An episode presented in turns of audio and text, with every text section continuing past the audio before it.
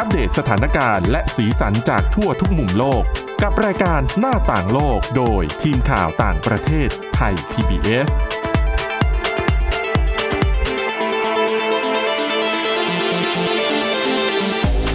สวัสดีค่ะ ต้อนรับคุณผู้ฟังเข้าสู่รายการหน้าต่างโลกนะคะ อัปเดตสถานการณ์สีสันและข่าวสารจากทั่วทุกมุมโลกกับทีมข่าวต่างประเทศไทย PBS ค่ะ ติดตามฟังกันได้เช่นเคยผ่านทางพอดแคสต์ค้นหาคำว่าหน้าต่างโลกนะคะ หรือไปที่ www.thaipbspodcast.com ค่ะ วันนี้อยู่กับสมาชิกทีมข่าวต่างประเทศถึง 3 คนด้วยกันนะคะ คุณทิพย์ตะวันทรีรนัยพงศ์คุณจารุพรโอภาสรัตน์และดิฉันวินิษฐาจิตกรีค่ะ สวัสดีค่ะ สวัสดีค่ะ แน่นอนสัปดาห์นี้เราต้องติดตามเรื่องของ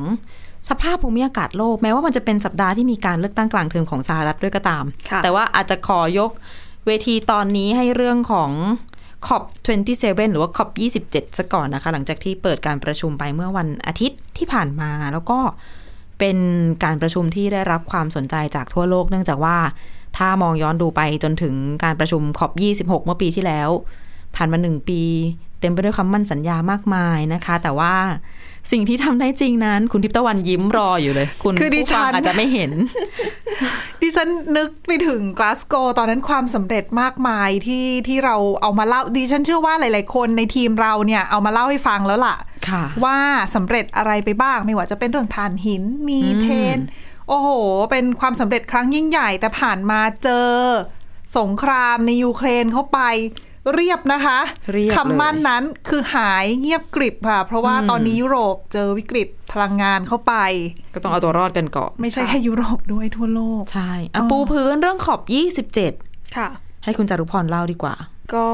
พูดถึง COP 27 ในเรื่องของสภาพภูมิอากาศแน่นอนต้องมีกลุ่มคนออกมาเคลื่อนไหวกัน เห็นกันทุกปีอยู่แล้วค่ะไม่ว่าจะเป็นที่ไหนอย่างที่เนเธอร์แลนด์ค่ะ กรุงอัมสเตอร์ดัมก็คือจะมีกลุ่มผู้ประท้วงเนี่ย เขารวมตัวเคลื่อนไหวก่อนหน้าที่จะมีการประชุม COP 27 ด้วยซ้ำคือคนกลุ่มนี้คือเขาก็มาจากหลายหลายส่วนหลายกลุ่มที่เคลื่อนไหวด้านนี้นะคะ เขาจะไปรวมตัวกันที่สนามบิน จากในภาพที่เห็นนี่ก็คือไปขวางขวางหน้าขวางตรงล้อเครื่องบินเจ็ตเลยเครื่องบินส่วนตัว เพราะว่าสิ่งหนึ่งเขาอยากแสดงให้เห็นว่าไม่อยากแล้วก็ไม่ต้องการให้ผู้คนเนี่ยใช้เครื่องบินกันมากขึ้น อยากให้หันไปใช้รถไฟแท มันช่วยลดในเรื่องของการปล่อยพวกก๊าซที่มันส่งผลกระทบต่อโลกของเราด้วยนะคะ ที่อื่นก็มีเหมือนกัน อย่างที่เยอรมนีก็มีที่ปราสาทเทพนิยาย ก็ไปรวมตัวกันเช่นเดียวกัน แต่อันนี้คือเป็นการเคลื่อนไหวในเขาไปปล่อยป้ายประท้วง แล้วก็ในข้อความนั้นก็ระบุแค่ว่าอยาก จะให้กลุ่มผู้ที่มีอำนาจทางการเมืองที่ไปร่วมประชุมขอบ 27 ในปีเนี้ยค่ะ เร่งดำเนินการอย่างเร่งด่วน แล้วก็เด็ดขาดเพื่อจำกัดกับปัญหาภาวะโลกร้อนที่ยังคงดำเนินต่อไป ส่วนที่เอ่อที่เมืองชาร์มเอลเชคประเทศอียิปต์ที่เป็นเมืองที่จัดงานในปีนี้นะคะ ก็มีกลุ่มผู้ประท้วงด้วยเช่นเดียวกัน แล้วก็ปีนี้พิเศษตรงที่ว่ามีกลุ่มเยาวชนไปร่วมเคลื่อนไหวด้วยค่ะส่วนในปีนี้ สิ่งที่ต้องจับตามองเป็นพิเศษก็คือ เขามีการพูดถึงในเรื่องของเงินค่าชดเชยความเสียหายที่เกิดขึ้นกับประเทศต่างๆ ซึ่งถือเป็นครั้งแรกที่มีการหยิบยกประเด็นนี้มาพูดในเวทีขอบก็อย่างที่เราเห็นการไปยกตัวอย่างที่ประเทศ เออบังกลาเทศ ซึ่งอย่างในปีนี้ที่เราเห็นกันก็คือ น้ำท่วมหนักมากอืมปากีสถาน บังกลาเทศ แล้วก็อีกหลาย ๆ ที่อย่างเช่นในทวีปแอฟริกาก็มีหลายประเทศที่น้ำอะอย่างไนจีเรีย น้ำท่วมหนักมากหนักกว่าปกติ แต่ว่าขยับไปอีกซีกหนึ่งของแอฟริกาเองก็ภัยแล้งใช่ค่ะแล้งแบบนานหลายเดือนคืออทวีปเดียวกันแท้ค่ะๆอะ ก็คือเป็นสภาพอากาศสุดขั้วที่เจอกันแทบจะทั่วโลก แล้วมันจะเกิดกับในประเทศที่ไม่ได้ร่ำรวยอืมอืมซึ่งเขาก็มองว่าประเทศเหล่านี้ก็คือ ไม่ใช่ผู้ที่ทำให้เกิด ปัญหาเหล่านี้โดยตรงหรือว่าเป็นคนที่ก่อให้เกิดปัญหาเหล่านี้เป็นแบบเป็นหลักอย่างเงี้ยค่ะ ซึ่งทางด้านของรัฐมนตรีต่างประเทศอียิปต์ที่เขาเป็นประธานการประชุมขอบ 27 ปีนี้เขาก็เรียกร้องให้บรรดาผู้นำนะคะ อย่าปล่อยให้วิกฤตการณ์อาหาร แล้วก็พลังงานที่เกี่ยวข้องกับวิกฤตรัสเซียยูเครนอย่างที่คุณดิปตะวันกับคุณวินิษฐาบอกไป มาเหมือนแบบมาขัดขวางการดำเนินการเกี่ยวกับการเปลี่ยนแปลงด้านสภาพภูมิอากาศอืมแต่หลายประเทศเองก็บอกว่า เอาจริงไหมเราก็ต้องเอาเงินไปช่วยเหลือคนในประเทศเราก่อน ซึ่งพอเจอปัญหาตรงนี้เข้าไปทำให้การระดมเงินเนี่ยมันก็มีปัญหาค่ะ จนถึงตอนนี้เนี่ยเขาบอกว่ามีเพียงสองประสองประเทศเท่านั้นนะคะ ที่เสนอเงินเพื่อช่วยชดเชยในความสูญเสียแล้วก็ความเสียหาย ก็คือที่เดนมาร์ก เขาก็เสนอมอบเงินอยู่ที่ประมาณ 100 ล้านโครนเดนมาร์กหรือว่าประมาณ 496 ล้านบาทนะคะ แล้วก็สกอตแลนด์ค่ะ ที่สัญญาว่าจะให้เงิน 2 ล้านปอนด์หรือว่าประมาณ 84 ล้านบาท ซึ่งข้อมูลจากรายงานสภาพอากาศประจำปีของหน่วยงานด้านสภาพอากาศองค์การสหประชาชาติก็พบนะคะว่า ในระดับน้ำทะเลเพิ่มขึ้นในช่วงทศวรรษที่ผ่านมาเนี่ยเขาบอกว่าเพิ่มขึ้นเป็น 2 เท่าเลยนะคะ จากในปี 1990 แล้วก็ตั้งแต่เดือนมกราคมปี 2020 เนี่ยเขาบอกว่าระดับน้ำได้เพิ่มขึ้นในอัตราที่สูงกว่านั้น เพิ่มขึ้นถึง 5มิลลิเมตรต่อปีนะคะ ถ้าไปเทียบกับในช่วงปี 1999 เนี่ยช่วงนั้นเพิ่มแค่ 2.1มิลลิเมตรเองอืมก็ไม่แปลกที่จะก่อให้เกิดปัญหาน้ำท่วมหรือว่าอุทกภัยรุนแรงหลาย ๆ ที่อะนะคะ แล้วก็อย่างที่คุณวินิษฐาบอกไปที่แอฟริกาเองก็เผชิญกับภัยแล้ง โดยเฉพาะในแอฟริกาตะวันออก ภัยแล้งยาวนานถึง4ปีนะคะอืมซึ่ง4ปีนี้แน่นอนพอเกิดภัยแล้ง การทำการเกษตรหรือว่า เออเขาเรียกว่า การผลิตผลผลิตต่างๆใช่ก็ลดลงผผไปต่าๆด้วยก็ส่งผลให้ผู้คนเนี่ยหิวโหยมากกว่า 18 ล้านคน ซึ่งจริงๆประเทศเหล่านี้ก็เป็นประเทศที่มีปัญหาในเรื่องปัญหาเศรษฐกิจเยอะอยู่แล้วค่ะเรื่องของรายได้ประชากรก็ต่ำอยู่แล้วนะคะค่ะไปเจอเรื่องของวิกฤตภัยแล้งเอ่ยหรือว่าวิกฤตภัยธรรมชาติอื่น ๆ เนี่ยที่เกิดขึ้นมาจาก ผลพวงจากโลกร้อน แล้วก็ตัวเองไม่ใช่คนก่อ เพราะว่าไม่ใช่ประเทศอุตสาหกรรมขนาดใหญ่ จริง ๆอะจะว่าเขาไม่ก่อก็อาจจะบางบางบางคนอาจจะบอกว่าบอกเขาว่าไม่ก่อเลยก็เป็นก็ไม่ได้ไม่ถูกคือเขาก็ก่อแหละ แต่ว่าเขาก่อไม่ได้เยอะเมื่อเทียบกับประเทศที่พัฒนาแล้วหลาย ๆ ประเทศไงอะอืมแล้วนอกจากนั้นเนี่ยเรื่องของประเทศที่พัฒนาแล้ว หรือว่าประเทศที่ร่ำรวย ก็มักจะเป็นประเทศที่พัฒนาอุตสาหกรรมมาก่อนอืม ตั้งแต่ในอดีตแล้วค่ะหลายร้อยปีแล้วอะนะคะ แล้วในช่วงนั้นก็เป็นยุคที่คนไม่ได้พูดถึงเรื่องสิ่งแวดล้อมอะโอ้ก็ปล่อยกันเต็มที่ไง ก็นับย้อนไปช่วงปฏิวัติอุตสาหกรรมเนาะเออทุกคนก็จะมองว่าคือภัยในเรื่องของโลกร้อนปัจจุบันมันไม่ได้เกิดขึ้นที่ว่าเราทำไม่ดีตอนนี้แล้วโลกเลยร้อนตอนนี้ไงอืมแต่สิ่งที่มันเกิดขึ้นอยู่นะ ตอนนี้มันคือเรื่องเมื่อหลายร้อยปีที่แล้วที่ค่ะหลาย ๆ ชาติทำเอาไว้ แล้วเราเนี่ยปัจจุบันในช่วงหลายสิบปีที่ผ่านมาพยายามที่จะลดการปล่อยก๊าซเรือนกระจก พยายามที่จะช่วยโลกนี้ด้วยกัน แต่ว่าความสูญเสียความเสียหายที่มันเกิดขึ้นแล้วเนี่ย มันก็มันมันก็ส่งผลแล้วไงคือแล้วกว่าจะส่งผลมันสะสม มมานานแล้วกว่า จริง ๆ มันอาจจะเริ่มส่งผลมาสักพักแล้ว แต่กว่าคนเราจะได้หันมาตระหนักเรื่องของผลกระทบเนี่ยก็ใช้เวลาไปพอสมควรอ่าใช่ทีนี้พอจะเลี้ยวกลับ มันก็ต้องใช้เวลาอีกในระดับหนึ่งอืมที่จะเอ่อเหมือนกับย้อนตัวผลกระทบที่มันเกิดขึ้นมาแล้ว ซึ่งก็มีความพยายามที่จะย้อนนะ แต่ว่าใช่แต่คือทุกวันนี้เราก็ยังปล่อยกันอยู่ไง คือมันมีคือถ้าเอาเข้าจริงๆอะเราก็ยังปล่อยก๊าซเรือนกระจกกันอยู่ เหมือนกับมันอาจจะ ด้วยความที่เราทำกันมานาน มันแทบจะเป็นส่วนหนึ่งของชีวิตประจำวันไปแล้ว มันใช่เกิดขึ้นแทบจะในทุกกิจกรรมที่เราทำคือถ้าแบบเป็นคนที่รณรงค์เรื่องสิ่งแวดล้อมแบบจัดๆเลยแค่มีมนุษย์อยู่อะ โลกก็ร้อนแล้วอะเอาแบบใช่ค่ะซีเรียสเลยนะอ่าคุณออกจากบ้านไปขึ้นรถเมย์ที่เป็นเครื่องยนต์ดีเซล แล้วปล่อยควันออกมานี่ก็จบละอืมนี่เลยใช่ไหมเป็นที่มาของไฟ c h เชมไงที่เขาออกมาเคลื่อนไหวกันคือละอ่านอกจากไฟ c h เชมที่ออกมาไม่ให้คนไปบล็อกเครื่องบินเจ็ตใช่ ก็ยังมีคุมีความพยายามในด้านอื่น ๆ อีกในการที่จะมาผลักดันในเรื่องของการลดการปล่อยก๊าซเรือนกระจกอะนะคะ แล้วก็ช่วงปีที่ผ่านมาจากขอบ 26 มาถึงขอบ 27 เนี่ย เราเห็น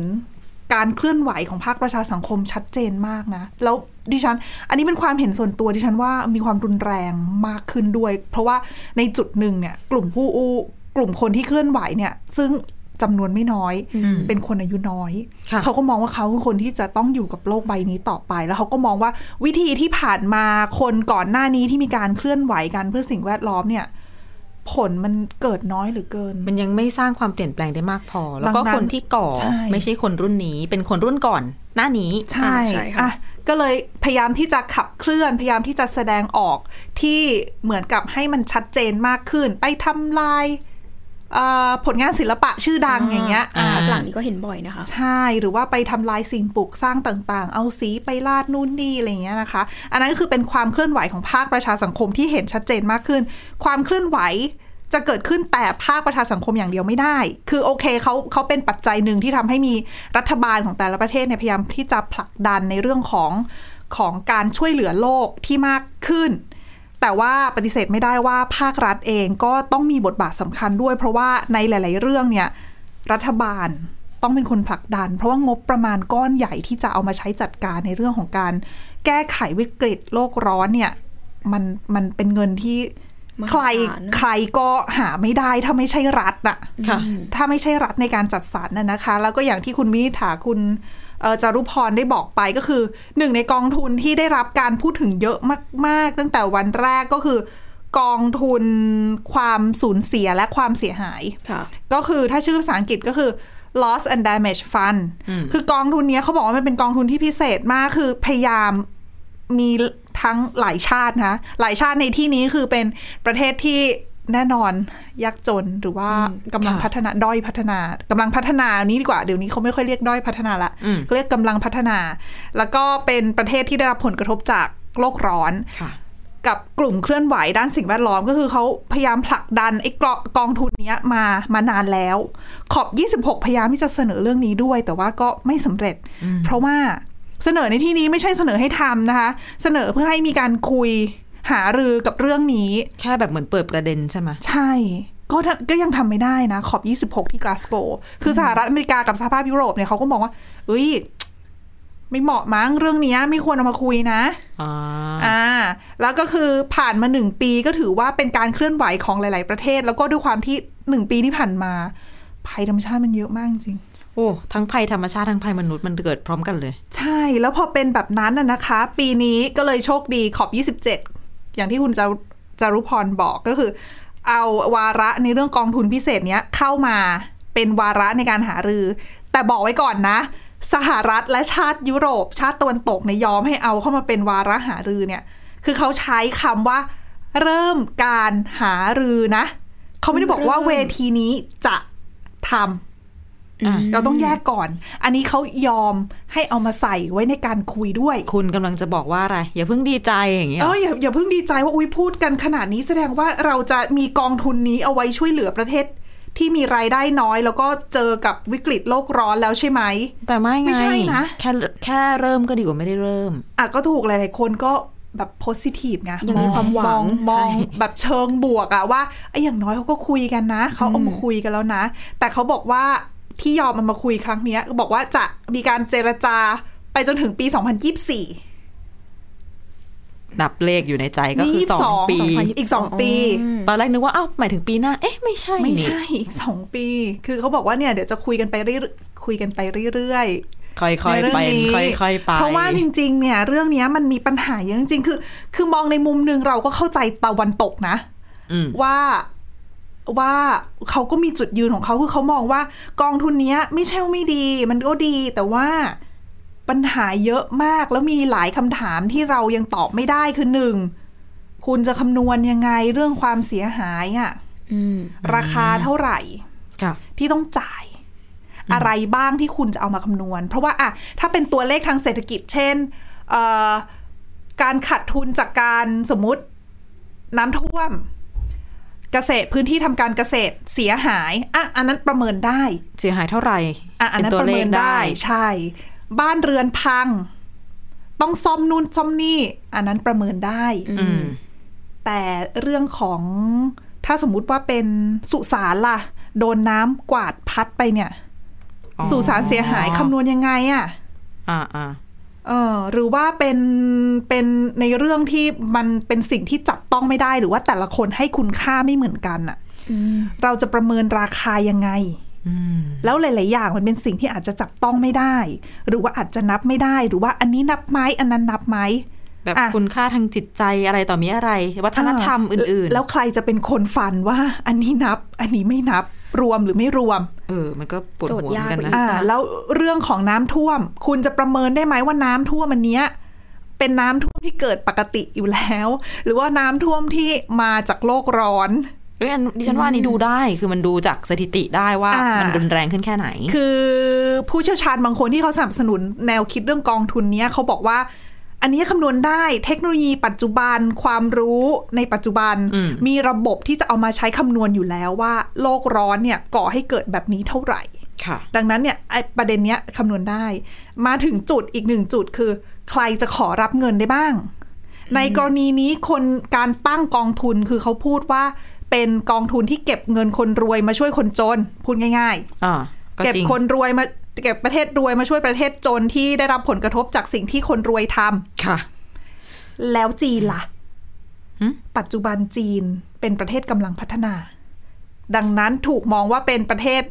กำลังพัฒนาไงอ๋อดังนั้น เขาควรจะได้รับนะไอ้กองทุนเนี้ยเพราะเขาว่าโดนเหมือนกันภัยแรงที่เขาเจอเนี่ย ดังนั้นเขาคงขอ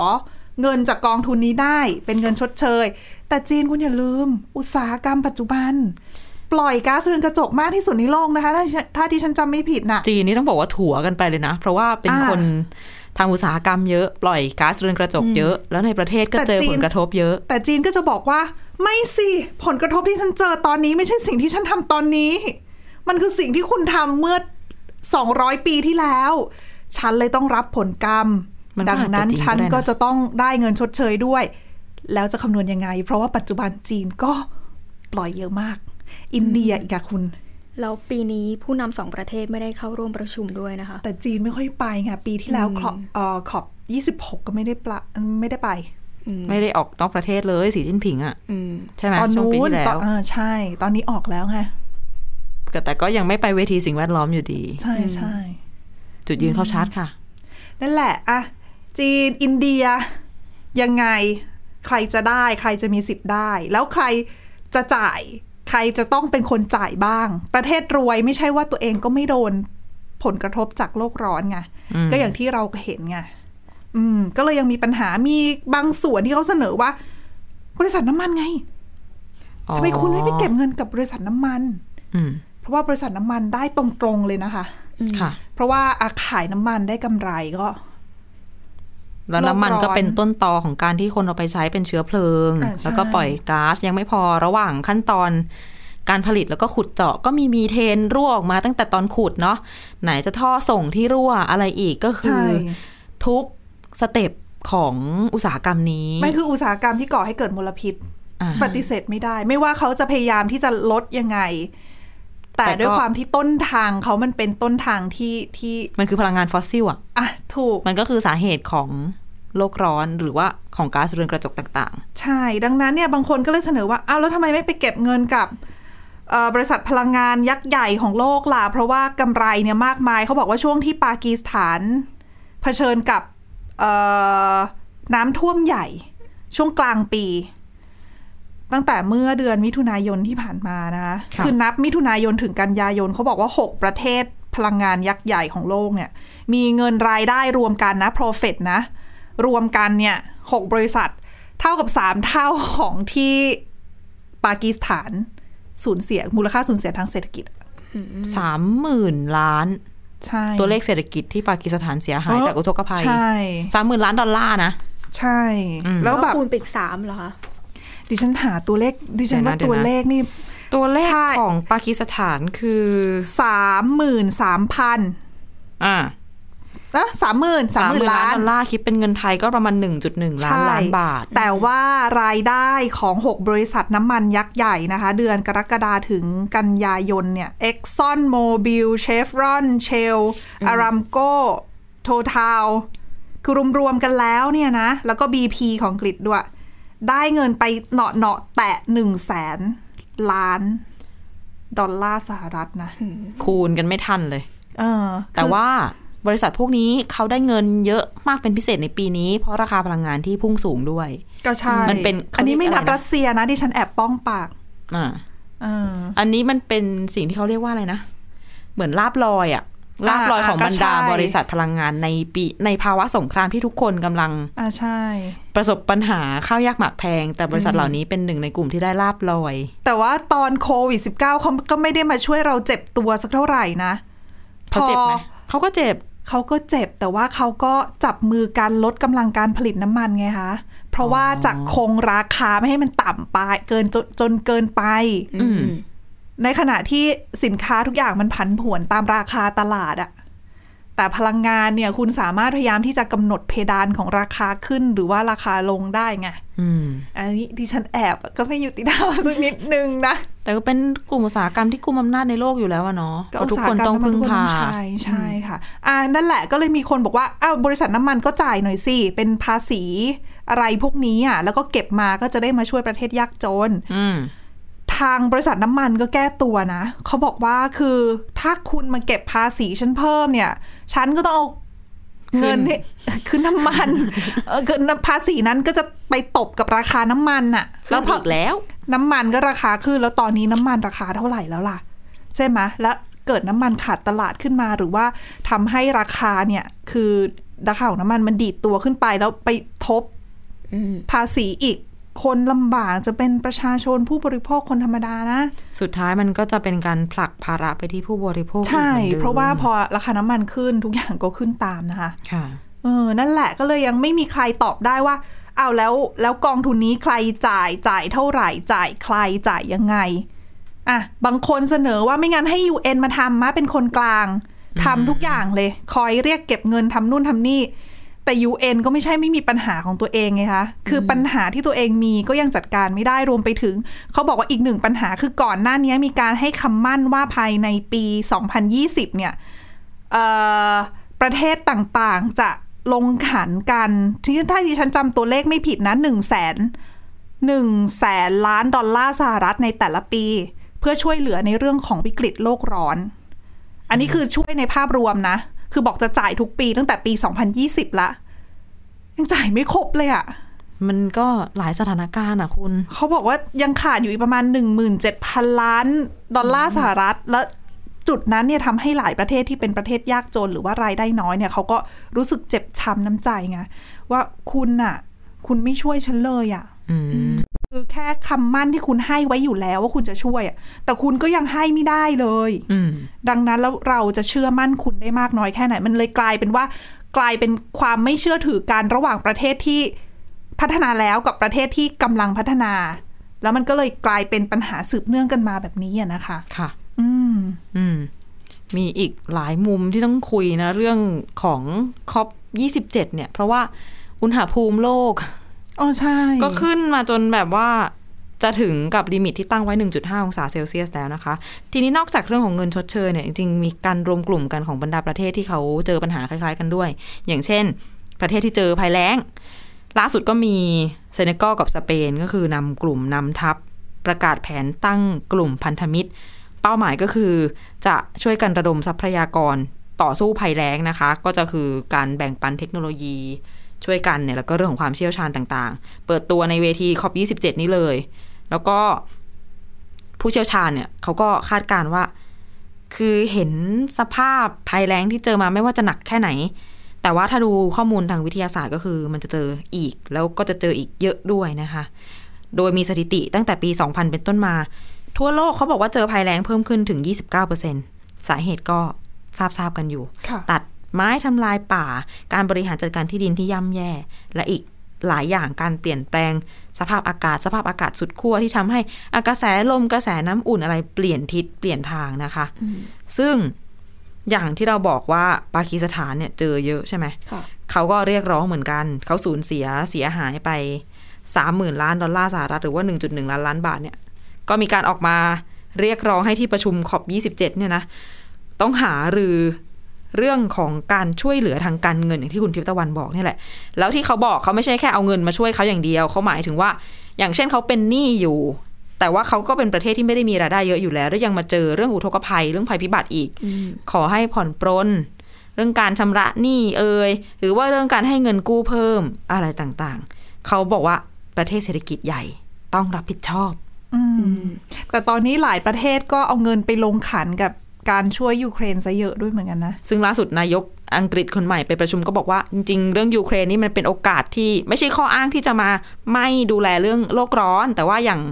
โลกร้อนกับการประหยัดพลังงานมันไปด้วยกันได้ มันดูแลไปพร้อมกันได้เลยเออไอเดียก็น่าสนใจเหมือนกันนะเนี่ยดิฉันยิ้มกำลังจะหัวเราะเพราะเดี๋ยวฉันดิฉันบอกว่าเดี๋ยวดิฉันขอรอดูนะนโยบายของนายกรัฐมนตรีคนใหม่ของอังกฤษเนี่ยจะออกมายังไงในเรื่องของสิ่งแวดล้อมนะอ๋อดีคุณไม่ถามว่าเขาจะอยู่ได้นานแค่ไหนดิฉันตอบไม่ได้เลยนะ โอ้ยก็ดูทรงดีอยู่นะคนเนี้ยอะหรือเปล่า หรือเปล่า ติดตามตอนต่อไปนะคะ เรื่องนี้อะ หมดเวลาแล้วค่ะคุณผู้ฟังแล้วก็นี่คือเรื่องราวที่นำมาฝากกันในรายการหน้าต่างโลกนะคะ ติดตามฟังเรากันได้ ทุกช่องทางนะคะ ทุกแอปพลิเคชันพอดแคสต์ค้นหาคำว่าหน้าต่างโลก หรือว่าไปที่ www.thaipbspodcast.com ค่ะ เราสามคนและทีมงานลาไปก่อน สวัสดีค่ะ สวัสดีค่ะ สวัสดีค่ะ Thai PBS podcast. View the world via the voice.